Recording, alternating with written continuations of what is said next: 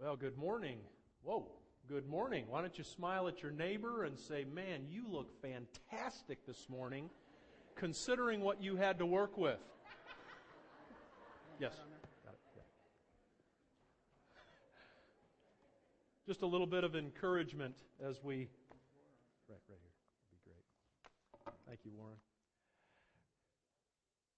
Well, uh, the welcome books are going by. If you're visiting with us, please let us know that you're here. We have a welcome lunch, uh, not immediately following this service, but uh, if you're in the, the 9 o'clock with us, we want you to come back. If you're, if you're new, if you've been here uh, new in the last several months, go get a cup of coffee or just hang around and enjoy these wonderful people at North Point. And then we have a welcome lunch after our 1045 service, and we'd love to have you. We're just going to meet together. There's going to be some of the staff, the elders, and the team there, and just an opportunity to connect and get to know you a little bit. We'll walk through a tour of the facilities, get to know one another. We'd love to have you. You've got a great opportunity for uh, connecting and getting in a couple of equip groups. Details are in your bulletin. Ladies, you've got a great adventure starting on Tuesday night. Supposed to start last Tuesday night, but the weather has not cooperated much in the last four to six weeks has made ministry difficult, but uh, the ladies are kicking off that Daniel plan Tuesday night at 6:30. There's still room for you. Last I heard, there were 40 ladies signed up and uh, and counting, so it's not too late. And then, guys, you've got a great adventure kicking off Thursday morning at 6:30 in the morning. Pinch the guy next to you and say, "It's early, but you can do it." Okay, a couple of great opportunities to connect. As the offering buckets go by, I just want to say on behalf of the elder and, and uh, leadership team, thank you for being so generous toward God. We got the numbers in terms of average attendance and average giving, and as you know, December was off, and we missed a whole Sunday, uh, and we missed almost a whole Sunday just last weekend, and we had some additional expenses that came up unexpected. And uh, North Pointers, you're amazing because we not only met but exceeded our budget for, uh, for December. And we just want to thank you for being generous toward God and putting the kingdom of God first in your giving. Thank you so much. North, North Pointers are generous and they, they understand that uh, we put God first in every area of our life, including our finances. And we give to God what's His first, and He blesses and multiplies the rest. Can you say amen? Amen. amen. Well, we had a. Uh, a retreat. The, the elder team and myself, we got away on Friday evening and all day Saturday. And uh, I, I, just want to tell you what a, what a fantastic time we had and what a privilege it is to serve in this role as, as the interim executive pastor and to rub shoulders with these men. And, and uh, I just I thank God for them. I thank God that they are godly men that love the Lord uh, one of the elders suggested that we spend a season of fasting before we get away. We just wanted to hear from heaven. Uh, we want to follow kingdom agenda. Uh, we're not interested in man's plans. We're interested in what God is doing and what He's saying because we just want to find out whatever He's doing and just jump in the middle of it. Can somebody say amen? And, uh, and so we just spent some focused time away, just really listening to the Lord, praying together and being strategic in our planning and uncluttering the church so that we can be on target and focused. And I want you to know that this team of leaders, we are deeply, deeply committed to our mission, which is to help all people move toward a life fully devoted to Jesus Christ. And we have pledged as leaders that we want to lead. We want to be first. We want to be those that are pursuing Jesus Christ passionately and becoming like Him. And then helping everyone in this church do the same thing. That as leaders, we are passionate about every one of us connecting relationally because it's vitally important that we connect and that we, we help one another and strengthen one another and sharpen one another. Can you say amen? So we're serious about relationships and groups and connectedness in this group. And we're serious about serving and connecting with this community. And this is, this is really a theme that, that we've talked about over a number of months now. And we're determined that North Point is going to be the kind of church that, God forbid, if North Point should vanish, if we should close our doors, that the entire community would feel a sense of loss. And by God's grace, we are going to be that kind of church. Can you say amen?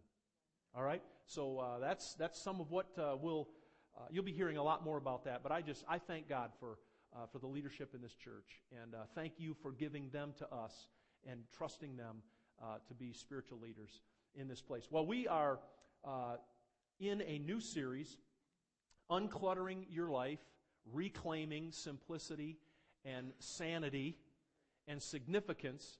And uh, we kicked off last week by saying basically that our, our garage is like our life. And, uh, you know, life naturally gravitates toward clutter. Life naturally gravitates towards complexity. It, it naturally gravitates toward this right here. And if we're just going to be laissez faire in our approach to life, this is what our life is going to look like spiritually. This is what our life is going to look like relationally and emotionally, professionally, financially, in every area of our life. If, if we don't if, if, we're, if we don't live on purpose, if we aren't calculated, if we aren't intentional in our lives. And so we're talking about that, uncluttering our lives. And uh, last week we talked about, and I, I wanted to pick, pick up and finish talking about the cause, the cost, and I really want to focus on the cure of clutter. We touched on it last week, want to expand it, got a couple of great testimonies. We're going to hear from Maxine and Shirley in just a couple areas of their life and how they've really been seeing God work in this area. And I'm excited about having them share in just a few minutes. I'll introduce them in just a moment. But let's read our, our text together. In fact, let's just pause. Could we, could we just pause and pray? I've said it before, I'll say it again. I know how to make noise, but thank God the Holy Spirit knows how to make sense. And uh, let's, let's ask Him to speak to us very personally and very powerfully today. Father, we just pause right now and, and want to thank you that you are here. And we just we ask you to simply be God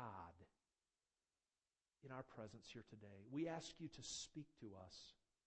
We ask you to just put your arm around us and be whispering in our ears today, counseling us and encouraging us and coaching us, oh God. We ask it and we thank you in the beautiful name, Jesus Christ. Can you say amen? Amen. Well, Let's read about our two sisters, Luke chapter 10. We read about them last week. Going to read about them, compare and contrast them, and then we're going to dive right into the cure for clutter today. As Jesus and his disciples were on their way, Matthew, or excuse me, Luke chapter 10, he came to a village where a woman named Martha opened her home to him. She had a sister called Mary who sat at the Lord's feet listening to what he said. But Martha was distracted by all the preparations that had to be made. She came to him and asked, Lord, don't you care that my sister has left me to do the work by myself? Tell her to help me. Verse 41 Martha, Martha, the Lord answers gently, You are worried and upset about so many things, but only one thing is needed. Mary has chosen what is better, and it will not be taken away from her. And we quickly compared and contrasted. I'll run through this again. You know, Martha is the epitome of clutter. Mary is really a picture of the peace and the serenity that you and I want to characterize our lives. Martha represents too many of us. Mary represents too few. Martha typifies clutter. Mary typifies serenity and order. Martha, a stressful life. Mary, a peaceful life. Martha is doing many things, Mary is doing one thing. Martha's irritated, Mary's enthralled. Martha's mean spirited, Mary is gentle and kind. Martha's ordering people around, Mary is drinking in the words of Jesus. Martha's telling God what to do, Mary is listening to God about what to do. Martha's blaming others, Mary's accepting responsibility. Martha's corrected by Jesus, Mary is commended by Jesus. Martha is the person we tend to be. Mary is the person we want to be more like. God help us to become more like Mary. And we need a, we need a good balance of both. Last week we talked about the cause, the cost, and, the, and just touched on the cure of clutter. clutter. The cause of clutter really, bottom line, is sin. And we looked at, at, at sin in, in different areas. Uh, the curse of sin, the shame of sin, the corruption of sin, the deceit of sin. The bottom line is sin brings clutter to our lives. Adam and Eve sinned, and there was a curse placed on the ground. And God said, You're going you're gonna, you're gonna eat by the sweat of your brow. Life is going to be difficult and challenging and hard. Sin has corrupted relationships, Cain and Abel. This guy ends up killing his brother. So sin jacks with relationships and, it, and it, it makes life hard and it really ultimately is the root. You know, a lot of stress and pressure and clutter in our lives comes financially, and we're going to talk about that in a few weeks. Financial clutter. But think about the stress and the pressure that debt and financial worry bring to our lives. It is tremendous. And it's one of the number one causes or the, the roots that lead to divorce. The pressure of having to keep up with the Joneses and the, the, the latest in everything. It, it just multiplies clutter in our lives. So the cause of clutter in our life really is the root of sin. And the Bible says that to obey is better than sacrifice. And haven't you found this to be true? That simple obedience is easier than all of the clutter of trying to live sacrificially in order to please God. God says, I want you to display mercy instead of sacrifice. I, just want you to take simple acts of God likeness in your life. You don't have to pile up all of this religious do's and don'ts in order to please me and do my will. So, obedience brings simplicity to our lives, and sin is the root cause. The cost of clutter, we touched on this last week, and I said the, the, the greatest cost of clutter in our lives is missed opportunity. And I was talking with Maxine after the service last week, and she was telling me, in fact, where are you, Maxine? I know you're sitting right here. Come on up. Would you come on up? And uh, y'all know Maxine. Just put your hands together and encourage her as she comes up to tell a little bit of her story. But Maxine, you were, uh, yeah, watch your step there. It's, it's awful cluttered over there. Watch your step. But she was telling me last week about you're, you're not only uncluttering your house, because you were telling me about that. Go ahead and take the mic. And you, you're uncluttering your house, and she's got a little system for how you were going through and doing that. And, and you were excited about this message. But, but what really excited me was you were telling me about one of the things that you do in your life, which is teaching English as a second language. And you made the statement, and I'm paraphrasing a little bit, so you, you, uh, you take this and, and tell us uh, the story of, of how the Lord is really working in this area that you're meeting some foreign students. And she made the comment to me, she said, I, I, I have to be purposeful in keeping my life uncluttered so that I can focus on things that really matter. Because there's a lot of things that you could be doing. And I'm sure there's a lot of things that would be more convenient for you than teaching English as a second language. But there's some neat things that are happening as a result of you doing that. So just give us a little a little insight of what's going on. Well, 14 years ago, I began to help um, a pastor who was teaching international students at Friendship House in Lansing. And after three years of working with him, he went to China as a missionary. And he told me I needed to take the class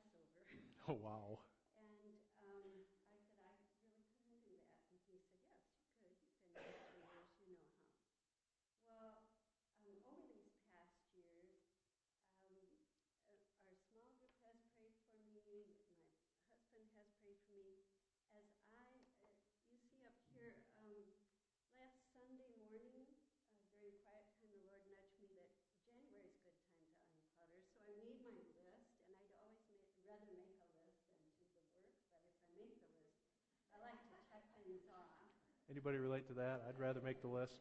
Some days I even put brush teeth so that I have something to check off that's really decent.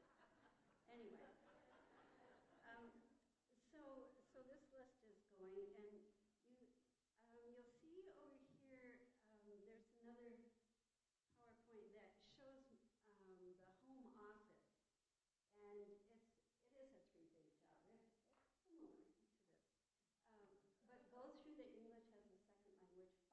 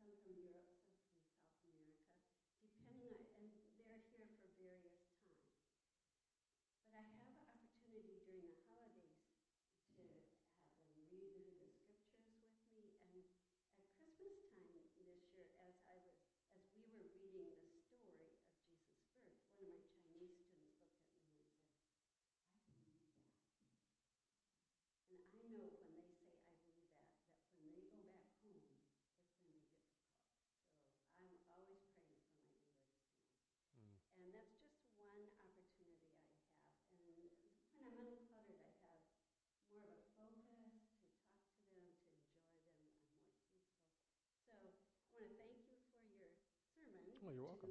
reinforce my list, and also my husband and small group for their faithful prayer. Oh, thank you so much. God bless you. Maxine.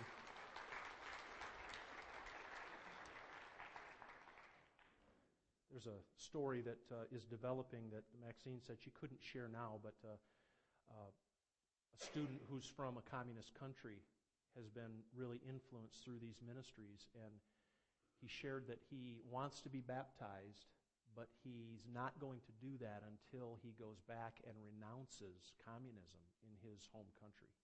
And so some neat things are happening when we are uncluttered and we can focus and we do things that, that are very simple that God can use to touch and influence other people. And I, I, I just appreciate, Maxine, that you're having them read Scripture to learn English. That's a little bit of Jehovah sneaky right there. that God is using, and uh, you're an inspiration. Thanks for, for sharing your story. So, the, the cause of, of clutter, the cost of clutter is missed opportunity. And the cure for clutter is really where I want to spend the balance of our time this morning because many of you are here. And really, some of you, you just need a little bit of calibration. You're really doing well. Some of us, we're a little more than just a, a little calibration, and some of us need a complete overhaul. Well, thank God, God's good at all three of those, and we're just trusting Him to help us today. The cure for clutter, really, uh, I would summarize in three simple points. One is the right priorities, number two is the right position, and three is the right plan. So let, let's talk about, first of all, the right priorities. Jesus said something to Mary. He said, Mary has chosen what is better. He said, one thing is needful, and she's made a choice, and that's not going to be taken away from her. And really, when it comes down to uncluttering our lives, it really is a matter of being clear on what is priority. Life is busy. All of us are busy. It's important to be busy with the right things. We said last week that, that life is like a jar and that, that the bigger rocks represent the bigger priorities. So as I talk today, just wanted this visual up here. The rocks are the larger priorities. Then there's you know some smaller stones, those are the B priorities. And then there's some smaller stones still, those are the C priorities. And there's some really small ones. Versus a life it's just the jar's full of sand, full of activity, full of busyness. Life is very full, but what's it full of? See, we have to make quality choices so that we're focused on the right priorities if we're going to unclutter our lives in a way that is really going to be of earthly and eternal significance. So let's let's talk for a few minutes about priorities. And uh, uh, I have read before uh, Rick Warren's Purpose Driven Life, and uh, you know, there's there's positives and there's negatives to that book, and there's all kinds of critiques. But you know, now almost 20 million people have read it, and uh, I was always taught eat the hay and spit out the sticks, and uh, and so th- I think there's some hay in that book, and and highlighting what should be five overarching priorities or purposes in our life. And I want to share those with you quickly in the form that Rick shares them. And we're going to touch on them and then we're going to unpack them a little bit. But he, he gives five priorities based on God's Word. And the first one is this that we are planned for God's purpose or for God's pleasure. And I, I simply put it this way priority and purpose number one is God's glory. The Westminster Catechism says this in short that the chief duty of man is to glorify God and enjoy Him forever. This is, the, the, this is reason number one I exist and I'm on the planet. And if I'm going to unclutter my life and I'm going to have a sense of priority, it needs to start with God. I exist to glorify Him. That is my fundamental purpose for being on this planet. And I ought to be about that. My life ought to be about that. I love what Paul says in 1 Corinthians 10, verse 31. He says, Whatever we do, in word or in deed, do all to the what? To the glory of God. Everything I do in life is to be done for the glory of God as a Christ follower. That's priority number one. Priority number two He says we've been formed for God's family. God's family is priority. The, the, in fact, I've talked to many people through the years. Now, I, I, have, a, I have a fairly tight family. I'm one of eight. We're, we're a close knit family. But I can tell you, I am far closer to my brothers and sisters in Christ in my, in my spiritual family than I am with my natural family. And priority number two, priority number two is become, if you're not, become part of the family of God. Become a Christ follower. Repent of your sins. Place childlike faith in Jesus Christ, who came from heaven, lived a sinless life, died a substitutionary death, was buried, raised again on the third day, ascended to the Father, and he's coming back again to gather his church and to, to stand as judge before the living and the dead. Place your heart, faith in Jesus Christ. Come to Christ, be born again. Join the family of God. The family of God should be a priority in our lives, biblically and scripturally. John chapter 1, verses 11 through 13, speaking about Jesus, it says that Jesus came to his own people, and even they rejected him. But to all who believed him and accepted him, he gave the right to become the children of God. Don't you love that language? It's family language. He's our Father. He's Abba. We are His children. And learning to live as the family of God is a priority. We're going to be talking about uncluttering relationships next week. And we're going to get into some nitty gritty and fun stuff and some not so fun stuff because this is part of being a family and relationships. And I'll tell you what, I was reading this morning, one year Bible reading plan. If you're, if you're reading with us, we read about Jacob and we read about Esau and we read about Isaac and we read about all kinds of relational drama. I'll tell you what, when relationships are jacked, life is rough. Can you say that's absolutely true? Okay, so we're going to talk about it and focus on it next week. But in terms of these priorities, number one, is the glory of God. Number two is the family of God. Number three is God's service.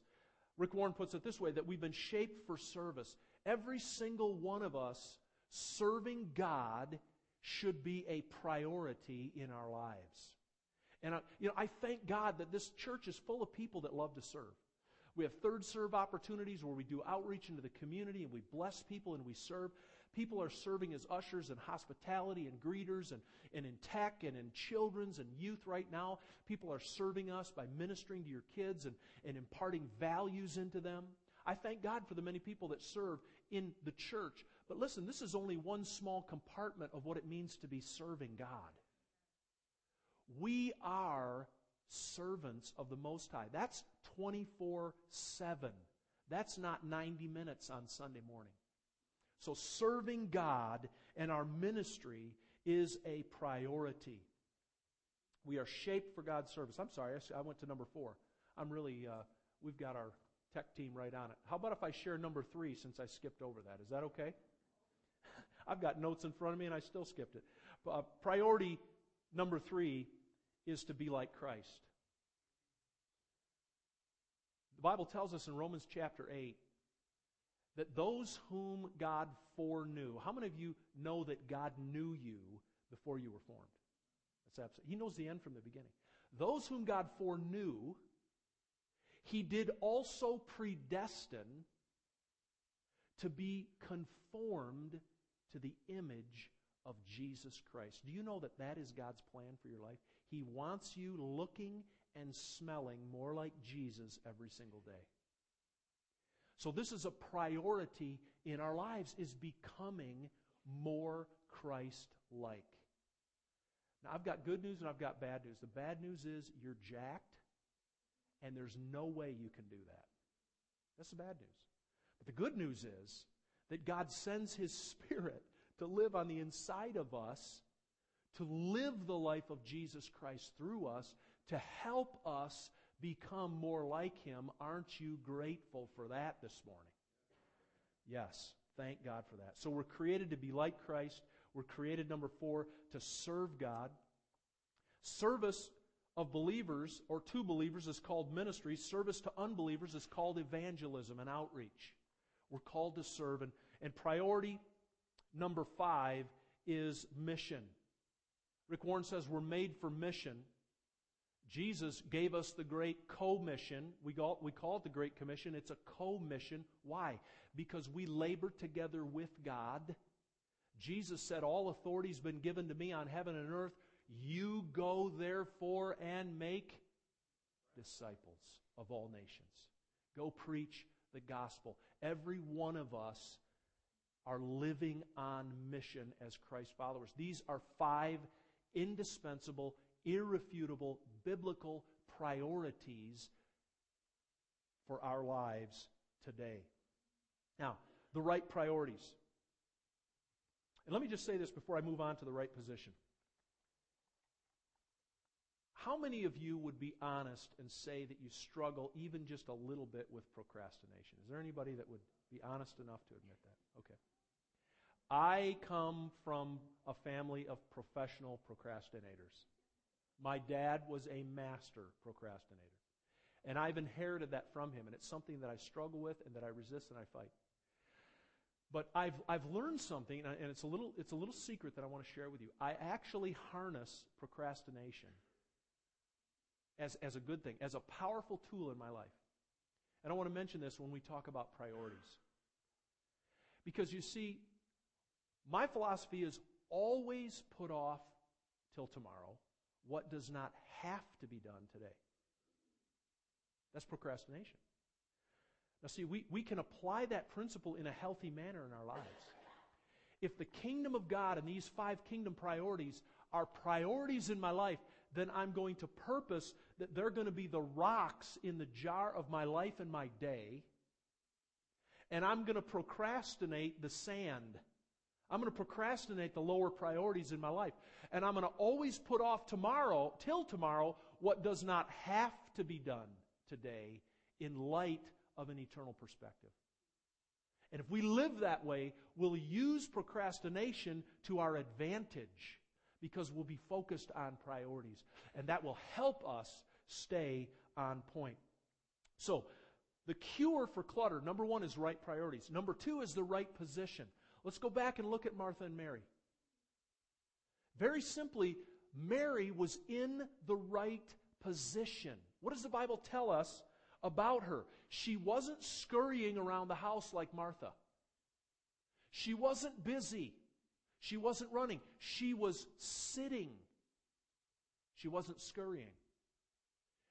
Her posture, you, I have this picture that she's sitting, and, and maybe she wasn't looking up, but I've, the Bible says she was sitting at his feet, so she must have been sitting and looking up at him and listening. She was in the right position to eliminate clutter from her life. She was seated, she was listening, she was drinking in, she was paying attention, and she was commended as doing the one thing that was needful. She wasn't across the room, she was at his feet. There are many voices screaming for our attention in today's culture. There were many voices screaming in that room that day. Martha was upset and she was yelling. Jesus was talking to her. There was conversation going on, but she was t- she was dialed in. You know, there's a lot of different radio stations on your on your scanner on your radio, and you can dial in and tune in to all different kinds. Let's make sure that we're dialed in and listening to Jesus Christ. Let's make sure that we're dialed in and listening.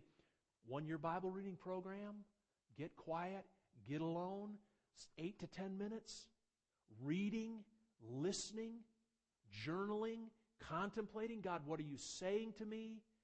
What do I need to take from this? How do I apply this to my life? Listening. She was at his feet, listening. And this is, this is, this is amazing to me.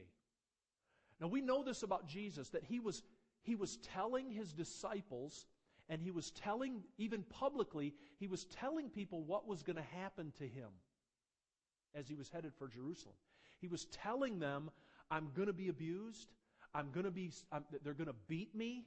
They're going to arrest me. There's going to be a crown of thorns. There's going to be a cross. They're going to kill me. Jesus was saying this over and over again to his disciples, but were they listening? They weren't listening. They weren't hearing. They, they were triumphal entry and laying down palm branches and excited that Jesus was going to be the king and he was going to feed them all kinds of bread, and they were pumped because they thought he was going to be a military, physical king and throw off Rome's uh, shackles. They weren't listening. But the Bible tells us something about Mary in John's gospel. A beautiful passage, and you remember this passage, about how she came in and she brought this very expensive bottle of perfume. And she broke that open. And she, she, she anointed Jesus with this perfume. And it's interesting. The, the, the, two openings that we read about Mary, here she is listening to the Lord, and her sister Martha is rebuking her. And in that instance, in John chapter 11, she was rebuked for wasting all of the perfume. Do you remember the story? And, and, and Judas was upset and said that could have been sold and given to the poor. And the Bible says he didn't care about the poor, he just he was stealing money. So she was rebuked for doing that. But Jesus said, No, what she's done is a good thing to me. So she got two gold stars from Jesus. She made the choice to sit at his feet and listen to him. And Jesus said she's made the right choice. She's done the right thing, and it's not going to be taken away from her. She brings in this expensive perfume and she lavishly wastes it on Jesus. And Jesus said, No, what she's done is a good thing. She's actually anointed me for burial. You know what? I, I start to connect the dots and I say, you know what? Mary was seated at the Lord's feet. She was listening. She was one of the few who were listening. And because she heard what Jesus was saying, she knew what was coming, and she acted out of love and passion and compassion. She lavished her love. She, she took this, this expensive perfume and lavished it on Jesus. What a picture of the life of the Christ follower, the kind of lavish love that we should be pouring out on Jesus Christ as we live our lives. Why did she do that? I believe she did that because she knew what was coming, and she knew what was coming because she was listening to Jesus, not busy running around the house trying to fix a meal. And as we give Christ place, and we give His words place in our lives and in our minds and in our attention and in our focus, and we're listening for what God is saying, He's talking to us. Are we hearing and are we acting on what He's saying? See, many people wrongly associate Mary with inactivity because of this, this story, this, this freeze frame of her life where she's sitting at the feet of Jesus. But listen, we all sit at the feet of Jesus so that we can hear from heaven, so that we can then act on what we've heard. Mary was a person of action. In fact, extraordinary action that Jesus commended and said, as long as the gospel's preached, her story's going to be told. That was a strategic act that counted for millenniums. Are you listening this morning? So the, the, the cure for clutter, number one, is right priority. Number two is the right position. And I'm sure she would shudder at the notion of being equated with Mary this morning. But I asked Shirley Reed to come up and share her story. So, Shirley, would you come on up and, uh, and tell a little bit of your story? And let me just uh, tell a little bit of the backdrop because I, I, think this, this story is so cool. And uh, come on up, Shirley. Let's Shirley Reed. Let's put our hands together. God bless her. Shirley, you told me uh, when we talked on the phone, you said you're a lot more like Martha than you are Mary, typically. You're a recovering Martha. I'm going to go ahead and give give you the microphone. Well, thank you as a recovering Martha. Let, us This is a support group. Everybody say, uh, uh, "Good morning, Shirley." Okay, so she feels comfortable. Okay. Yeah, yeah. But l- let me just thumbnail just a little bit, and then you tell the story because it's so cool. That uh, that you were, uh, you and your husband. I, have known you for many years, and, and and you've been generous toward God in many many ways. And one of the things that you shared with me is that you wanted to go beyond that. It's one thing to write a check and it's one thing to give financially, and, and that's good. But what, what had been in your heart was to, to be a person that was doing more than that. And, and you heard about the City Rescue Mission and how that, that was shut down, I guess because of the health codes and things. And, and homeless people were put out on the street on two of the coldest nights in December. And you heard about that. And it was actually it was right after the message that we, we followed Jesus to the cafeteria. And, and one of the lessons in that was that uh, Philip, Jesus asked Philip, where are we going to get food to feed all these? And he's like, man, you know, three quarters of a year of, of salary wouldn't be enough to feed all these people. But Andrew had enough sense to say, hey, we got five loaves and two fish. And the point was, let's give to Jesus the little bit we have rather than withhold it because it's not enough. And so coming off that message, you heard about this, and, and you had some stuff going on on the inside. So tell us what happened and tell us how that story played out.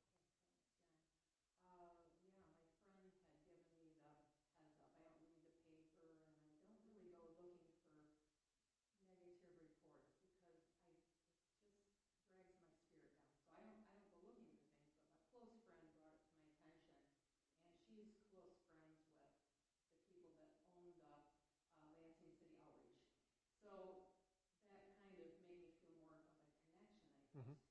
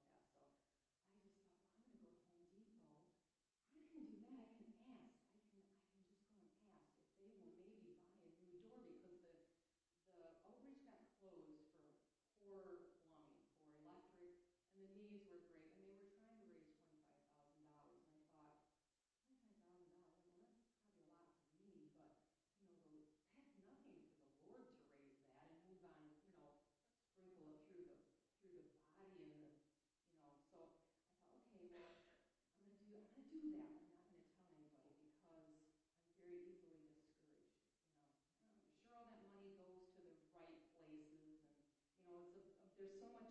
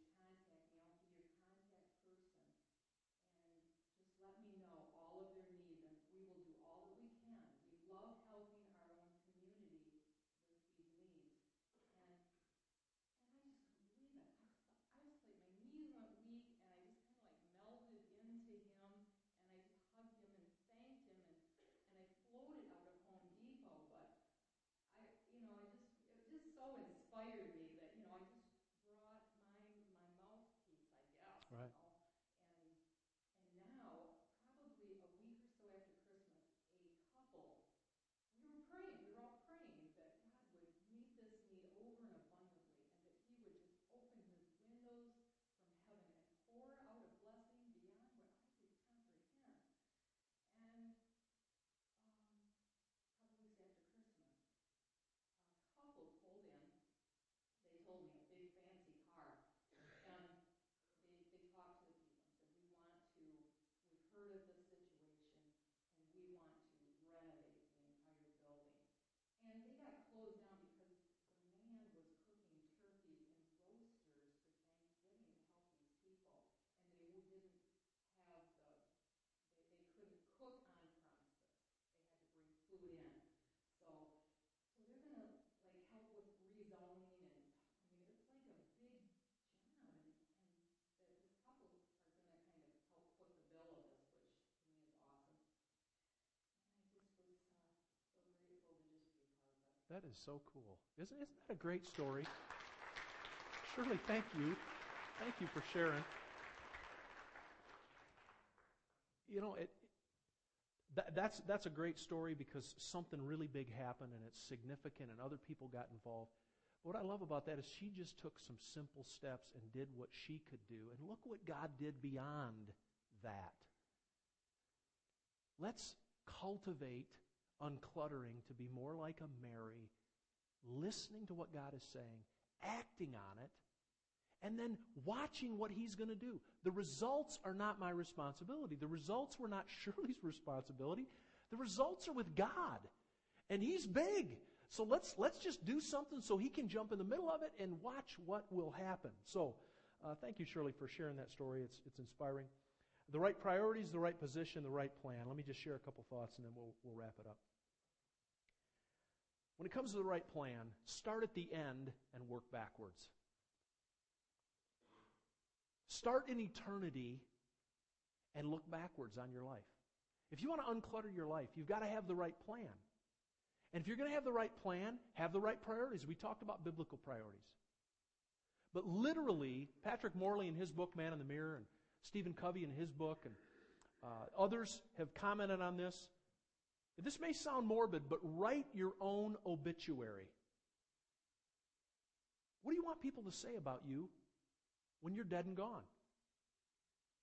Because that's living intentionally with the end in mind. I need to have the right plan if I'm going to unclutter life. See, we could talk about the, the practical strategies of planning and goal setting. And, you know, I have eight or ten points on how to unclutter your life. I'm probably not going to get to today. So I'll post them on the website and it'll be additional material and you can look at that. Some great resources. Michael Hyatt's book on pl- uh, developing your own personal life plan is a great resource. It's a free ebook that's a download.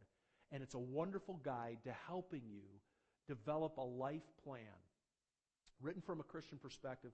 It's a wonderful resource. I want to encourage you to get it. But start with the end in mind. Write your own obituary. What do you want to achieve and accomplish? Jesus Christ came to this life with a plan.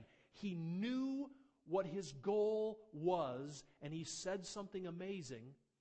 He said, I've come to do the will of, fa- of the Father and complete his work.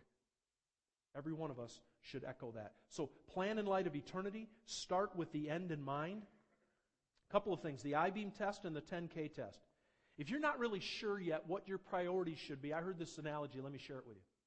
Imagine two buildings side by side, 50 stories high, and an, a steel I beam that's 10 inches wide, connecting the two buildings 50 stories high. Just simply ask yourself the question what would I be willing to go across that I beam in order to get? That very quickly will help you identify what's really priority in your life. Who are the people? What are the, what are the projects? Really, it, it probably boils down to people. People should be our priority. That's the I beam test. What would you be willing to go across that I beam for? Those are priorities in your life. So, the right plan. The 10K test. What's going to matter 10,000 years from now? See, all I've got is today. And I can make I need to make choices regarding how I'm going to spend today. And I need, need to be thinking from the perspective what is going to matter 10,000 years from today? Is a bunch of sand going to matter? It's not going to matter. Let's keep life in perspective. And let's approach life with the right plan. I love this verse in Jeremiah. A couple more comments and we'll close. Famous last words of the preacher, right? When he says in, in closing, it means nothing. No, it, we're, we're going to close, I promise. Okay. But uh, Jeremiah 15 19. God says to Jeremiah, You need to learn to extract the precious from the worthless. I love that verse. Then you'll be a worthy spokesman for me. We need to learn, Jesus, help us to extract the precious from the worthless. And what's precious are the values that are most important in our lives. Eight ways to unclutter your life. I'm going to zip through them. I'm going to provide this on the website, on the media resources for you, along with some books. We'll have that up in the next couple of days. Eight ways to unclutter your life. Put God or keep God first. Number two, plan your life, your year, your week, your day. Number three, set smart goals specific, measurable, achievable, realistic, and time based. You getting this all down? Use time twice. Say no. Oh, this is a big one. Say no without guilt. You need to learn to use the word no if you're going to unclutter your life. See, the reality is when we say yes to something, we're saying no to something else. So we need to, we need to learn to say yes to the right things and no to, no to other things. Limit time wasters like TV, telephone, sleep, and indecision. Number seven, live in the now. That's what I love about Mary. She was living in the moment, sitting at the feet of Jesus. She was living in the now. That is a key to uncluttering our lives. And number eight, recruit a clutter coach. Some of us need more help than others. You may just want to recruit somebody to help you. Uh, Maxine might be a good one. She's, she's, she's pretty organized. At least if you're not, you sure appear that way. But, you know, get a clutter coach if you need some help. And so, uncluttering our lives. Next week, we're going to talk about uncluttering relationships. Warren and the team can come, and we're, we're going to close this morning. Let's just have a word of prayer together. Just close your eyes and take a quiet moment. Father, life gets so busy.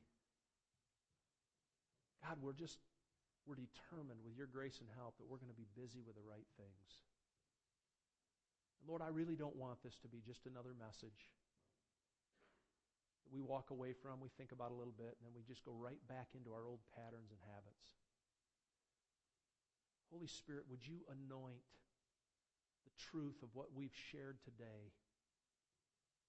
Lord, would you help us to really identify high priorities in our lives?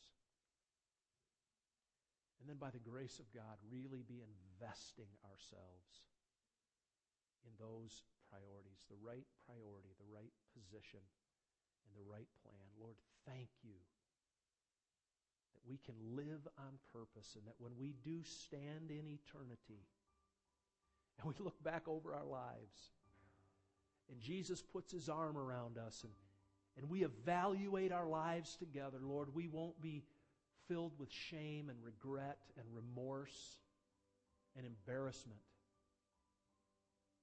But we'll say, by the grace of God, I served Jesus Christ faithfully. I endeavored to, to be heavenly minded and have kingdom focus. And I did the will of God. I didn't do it perfectly, but I did the will of God for my life. Lord, that is a worthy goal. We ask you to help us in it in Jesus' name.